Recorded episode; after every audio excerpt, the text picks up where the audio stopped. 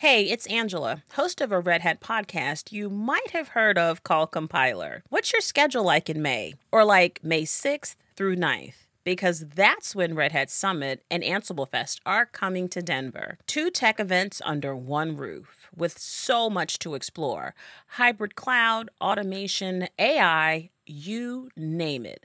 Register with the code RH Podcast to save $400. Just visit red.ht forward slash go to summit. IT automation is kind of a big deal right now. Everyone's trying to figure out how and where they can make the best use of this technology. We tend to think of companies deciding on a system that works for them as a unit, but that's not always the case. Sometimes you get multiple teams trying separate solutions. That can be good for discovery, but eventually you have to make a decision. And corporate politics can be a real stick in the wheel. In this episode, Vincenzo Sposito, Director of Intelligent Automation and Transformation at Discover, shares how they consolidated their efforts to build their automation systems. It wasn't easy to harmonize so many independent voices to say that it's all systematized and beautiful, like I guarantee some internal team members would not totally agree with that statement. I think it's pretty solid. While strong opinions and debate can be intimidating, they can also be vital elements of a company's development process. We want people invested in this. They had a burning passion or reason for automating to begin with, and that fire you can't replicate. Passion, dedication, and determination help propel development and motivate teams to implement automation. They see a goal and develop a vision to accomplish it the best they can. Or, as we've heard in previous episodes, companies have found that passion can be a hindrance to getting buy in or changing culture. Consensus can be difficult to achieve, but when that argument is shaped into a productive debate, it can help lead to a better solution. That's exactly what they do at Discover. I don't want people just checking the box and moving along. I don't think there's a single topic we have where you get unanimous agreement across the entire program that it's like, oh, we figured it out. Because if everyone unanimously agrees and there's no one contradicting, I get a little concerned. Like, okay, is, is there a devil's advocate here? Without that debate, how do you know if you're considering all your options to their fullest potential? How do you know if you've thought through all the possible problems? Discover has fostered a culture that invites discussion and consideration. Vincenzo is confident that, in the long run, it has helped the company make the right technical decisions, and that spirit of debate doesn't happen on its own. So we have a lot of different forums and conversations. There's a uh, developers forum where it's engineers from across the company that are putting automations in place and they discuss topics, ideas, thoughts.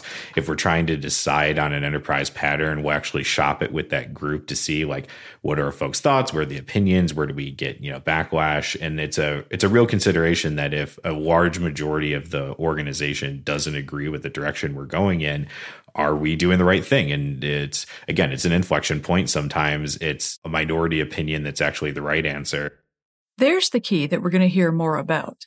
Discover has a great mechanism for people to openly assess and share their opinions about the benefits and drawbacks of certain solutions.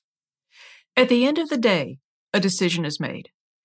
Going against the majority opinion isn't popular, but it can be the right decision based on factors not considered in the technical discussion. Vincenzo explained that these discussions aren't just a place for people to debate the finer points of technical efficiencies. Discover's forums are a place for dialogue it's a genuine conversation. Like, we're thinking about this. This is our rationale. Here's why we think this is the right approach. Like, give us your arguments. And, and in some cases, we wind up taking a different strategic direction because of some insight that we gained from one of those forums. Like, if you didn't come in and you just kind of steamrolled the conversations uh, as an organization, you wouldn't get value out of doing that. It has to be that it's a, a genuine and open conversation with the, the team members. This played out when Discover took its first steps in their automation journey. Vincenzo likened it to convergent evolution, where organisms that aren't closely related end up independently developing similar traits. Think of bats and birds developing the ability to fly, even though they're in very different evolutionary paths. We had a bunch of different groups in the organization saying we need some form of process or task automation uh, a few years ago. And uh, maybe one team is going to go work with a vendor to try and stand that up. Maybe one team was trying to develop something themselves in house to tackle the same problem. And that's great. And the value, though, that you get as a conglomerated company organization is the economies of scale. Having all these teams try out different solutions was great for the discovery process. Here's what works for us, here's what doesn't, and here's why. Teams tapped into their passion to build and put some stakes behind the systems they were building. But at some point, a company needs to choose one solution. It was time to centralize. Some would see their solutions become the norm, while others would have to adapt. Centralizing really allowed everybody to kind of like take advantage of being a part of one bigger system. We didn't need 17 different groups all running the platform basically in their own disparate processes. It made more sense for one team to run the platform and everybody just leverage those licenses and kind of build in their own delivery space. But it didn't necessarily make sense to centralize all development activity. Centralization doesn't mean taking complete control. That can backfire pretty spectacularly. We've covered why it's likely to fail in our other episodes. A single team can't automate everything on their own. They don't have the expertise you need to be close to the work. You need to understand what the business's problems are, your products' uh, concerns, your customers' concerns, in order for you to effectively solve their problems. So we centralize some activities, we leave some other activities federated, and what you kind of get at the end here is this little hybrid approach of you know what stays centralized, what stays decentralized. What that centralization does allow is to more quickly roll out automation projects to the rest of the company. It allows for easier integration of those projects into the overall system, and it eliminates the need to build separate support systems to maintain and monitor the new automations, freeing up the developers to move on to the next project much more quickly. These are difficult decisions to make. Discover put together a council to make informed decisions from a variety of viewpoints. Discover kind of had this like moment of inflection for when to centralize, how to centralize, and actually getting that body put together, deciding what went into it. And that was a lot of help with our, we had an advisory council at the time comprised of a, a cross functional group. We had uh, human resources, finance, corporate risk management, all of the technology leaders, a few of our change leaders, kind of thinking through like, okay, as a company, what's the best way to approach this problem? That advisory council had to think about the process of delivering automation. How do you get from point A, not having automation, to point B, where you do? What are the steps involved with each solution? How many people are involved in getting through those steps? How do you set up a process where a team that doesn't own the original process gets what they need to build the automation system? Discover's Advisory Council considered all these questions and many more when looking at the options. And as a group, they picked the most viable option to build a framework that everyone would then adopt. The next step was to go from a recommendation to a formal structure first step was identify yourselves as a program. This is a company wide initiative, and we are going to collectively come up with the answers. If you view yourself as a bunch of disparate groups trying to work together, you're never going to come up with those like common elements because it, it wouldn't even occur to you that those are common elements. You would view them as your own individual problems to solve. So, first is the vision, then comes the uh, pragmatic approach to breaking down the vision. Once you got all the elements, then it's just a matter of figuring out what's the most effective and efficient way of handling this. All together now. We love collaboration. Discover created a formal structure from which to organize and connect their automation efforts. From there, they work to identify collective issues and systematize how to solve them. When we return, we hear all about the framework they've developed to consider and complete automation projects. Hi, I'm Mike Ferris, Chief Strategy Officer and longtime Red Hatter. I love thinking about what happens next with generative AI. But here's the thing foundation models alone don't add up to an AI strategy. And why is that? Well, first, models aren't one size fits all. You have to fine tune or augment these models with your own data, and then you have to serve them for your own use case. Second, one and done isn't how AI works. You've got to make it easier for data scientists, app developers, and ops teams to iterate together. And third, AI workloads demand the ability to dynamically scale access to compute resources. You need a consistent platform, whether you build and serve these models on premise, or in the cloud, or at the edge. This is complex stuff, and Red Hat OpenShift AI is here to help. Head to redhat.com to see how. Discover put a framework in place for how to assess an opportunity, consider the risks, and build a solution that addresses any issues. And that framework relies on what they like to call inflection points. These inflection points are a series of moments in the timeline of a project that the teams use to determine whether to continue with automation and what kind of resources the project is going to need. Centralization has helped Discover systematize, to a certain extent, a common set of questions that apply to most potential projects. Vincenzo describes a few of these common inflection points at the evaluation stage. Great, fantastic. Like, that is a great idea to automate, but like, we need to know a few more things about it. What exactly are these reports that you're reconciling? You know, if it winds up being just a internal system output to make sure that a batch ran overnight, like, cool, not a huge amount of risk with that data. That's all internal stuff. So if it's a low risk process, it's pretty safe to continue. But some projects touch data that's more sensitive accounting statements, credit dispute management, and more. Before even thinking about making changes to those sorts of systems, Discover ironed out its workflow so they knew what questions to ask and how the answers would affect outcomes. That way, when they do make any changes, they've considered and planned for any associated risks. So, even just in that first question of like, what are you working with? What is this process? Describe to us what you're doing. We've already found possibly three different levels of risk associated with how we're going to develop this thing, and it'll lead you down different paths. There's a protocol for following each of these paths. It helps move things along rather than coming up with custom plans from scratch at the start of each potential project. It's about asking the right questions in the right moments and experience has helped develop that set of questions and the knowledge of when to ask them. But these inflection points don't just determine how each project will proceed. There will be inflection points where it's just like, hey, not today, right? Like the environment we've got, the, you know, the scrutiny that we're under. Also, just can we safely uh, protect this data along the path? It's like if we can't, then no, do not pass go, do not collect 200. Please continue doing your, you know, your manual process. But a lot of times, it really just tells us like how difficult is this problem to solve, and how many folks are we going to have to bring in to kind of figure this thing out. Discover wants to automate as many processes as they can and benefit from the efficiencies that brings. But they also have to consider the sensitivity of the data they're handling and sometimes the risk is just too high for their comfort.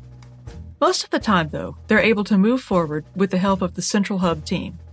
They just need to figure out how much help they're going to need if it's a low risk from an information perspective, it's a pretty repeatable process. It scales pretty naturally. There, you know, that's kind of our bread and butter. That's the easy stuff. We get a few, you know, engineers in place and we'll be able to put something down. But if it's a like, okay, this is actually taking an image and we're going to be reading that image in an unstructured way and we need to transfer that into a set of metadata and then use that metadata to make a decision around what the right path is for escalation or for, you know, uh, follow up. And that happens, you know, a billion times a minute. That kind of complicated project needs a larger team and possibly even some help from vendors to cover specialized work and bring in tools Discover might not have in house. And sometimes the answers to the questions lead to a different kind of project altogether what are you actually trying to get done though? Like what's the the point to doing that? It's like okay you're actually just trying to gain trust between these two systems reconciliation process. Why don't these two systems talk naturally to each other? Why wasn't that a part of the architecture? Okay like well it's because one of them's on a mainframe and one of them's cloud based and we we run too many you know queries to be able to do that effectively. Great. The question might be to actually just modernize the other tool and build an API, and that might be the best version of automation. Look at that a team that considers solutions outside of their own area of expertise. If it's not a nail, they're not going to try to hammer it down when there's another, more effective way of going about it. Having that kind of expertise and ability to analyze a problem from multiple angles doesn't happen on its own.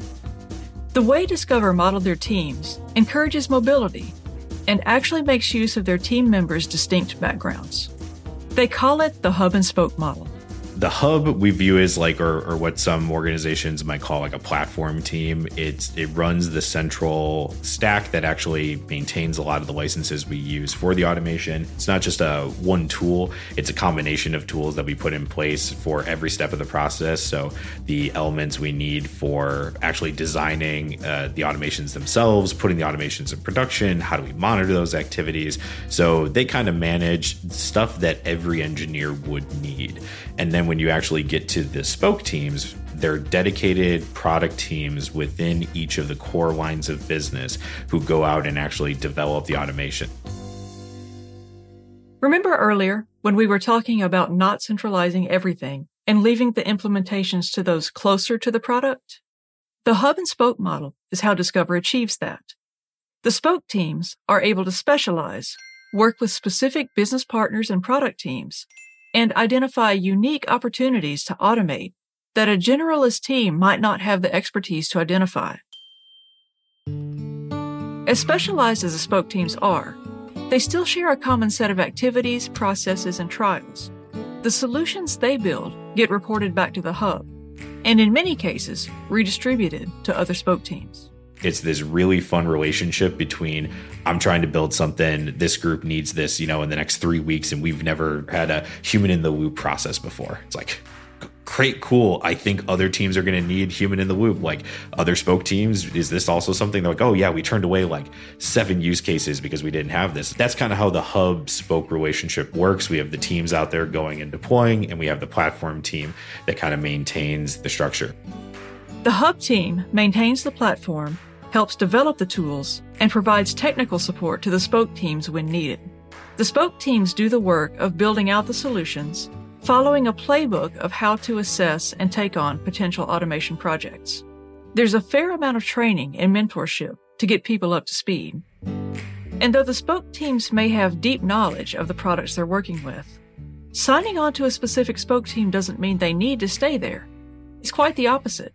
Some amount of mobility is encouraged even at a talent perspective, conversations back and forth to make sure there's growth and opportunity between the groups. Like, okay, it looks like someone on the engineering team would really love to see how this applies to the entirety of the company. Great. Maybe that's a time for them to shift into the hub team for a little while, help us build out two or three cool new capabilities and functionality. And then maybe if they want to go back into the delivery world, they can. And it's a nice relationship between kind of taking the enterprise view versus the individualized view, moving between spoke teams to get different areas of context from like a product perspective.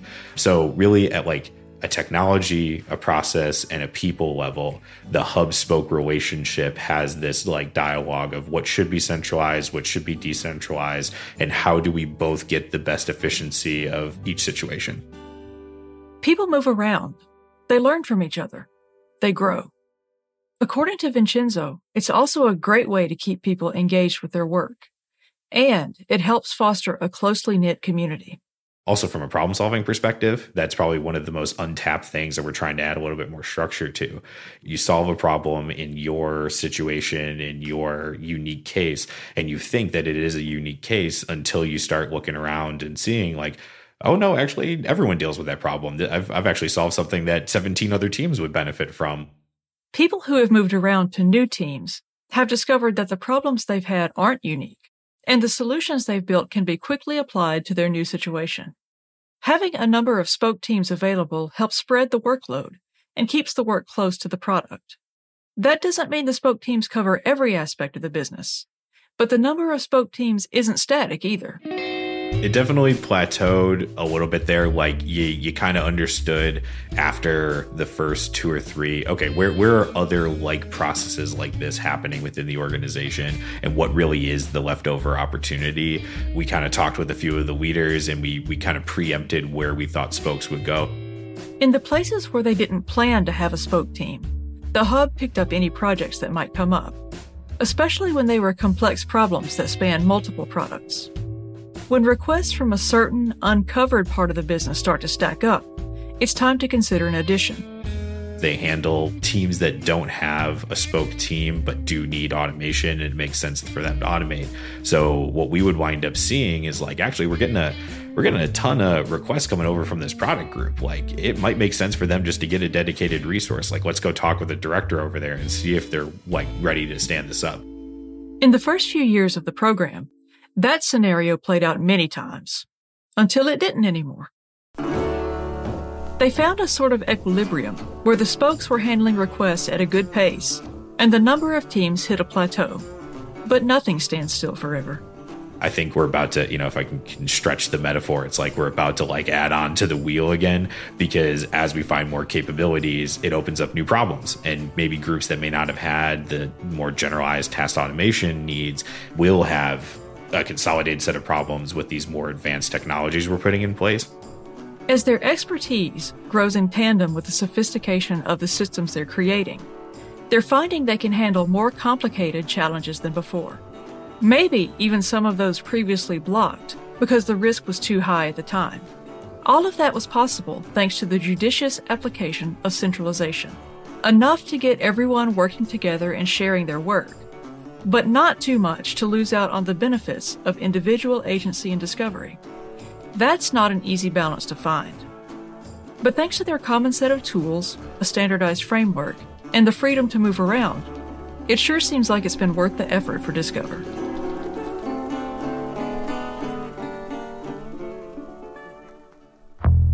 That's it for season two of Code Comments. But don't fret, season three is coming soon.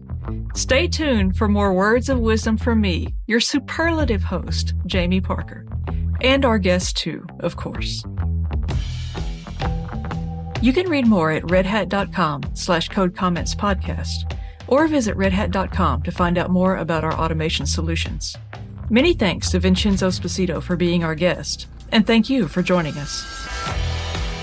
This episode was produced by Johan Philippine, Kim Huang, Caroline Creaghead, and Brent Simoneaux. Our audio engineer is Robin Edgar. The audio team includes Lee Day, Stephanie Wonderlick, Mike Esser, Nick Burns, Aaron Williamson, Karen King, Jared Oates, Rachel Ertel, Carrie De Silva, Mira Cyril, Ocean Matthews, Paige Stroud, Alex Traboulsi, and Victoria Lawton. I'm Jamie Parker, and this has been Code Comments, an original podcast from Red Hat.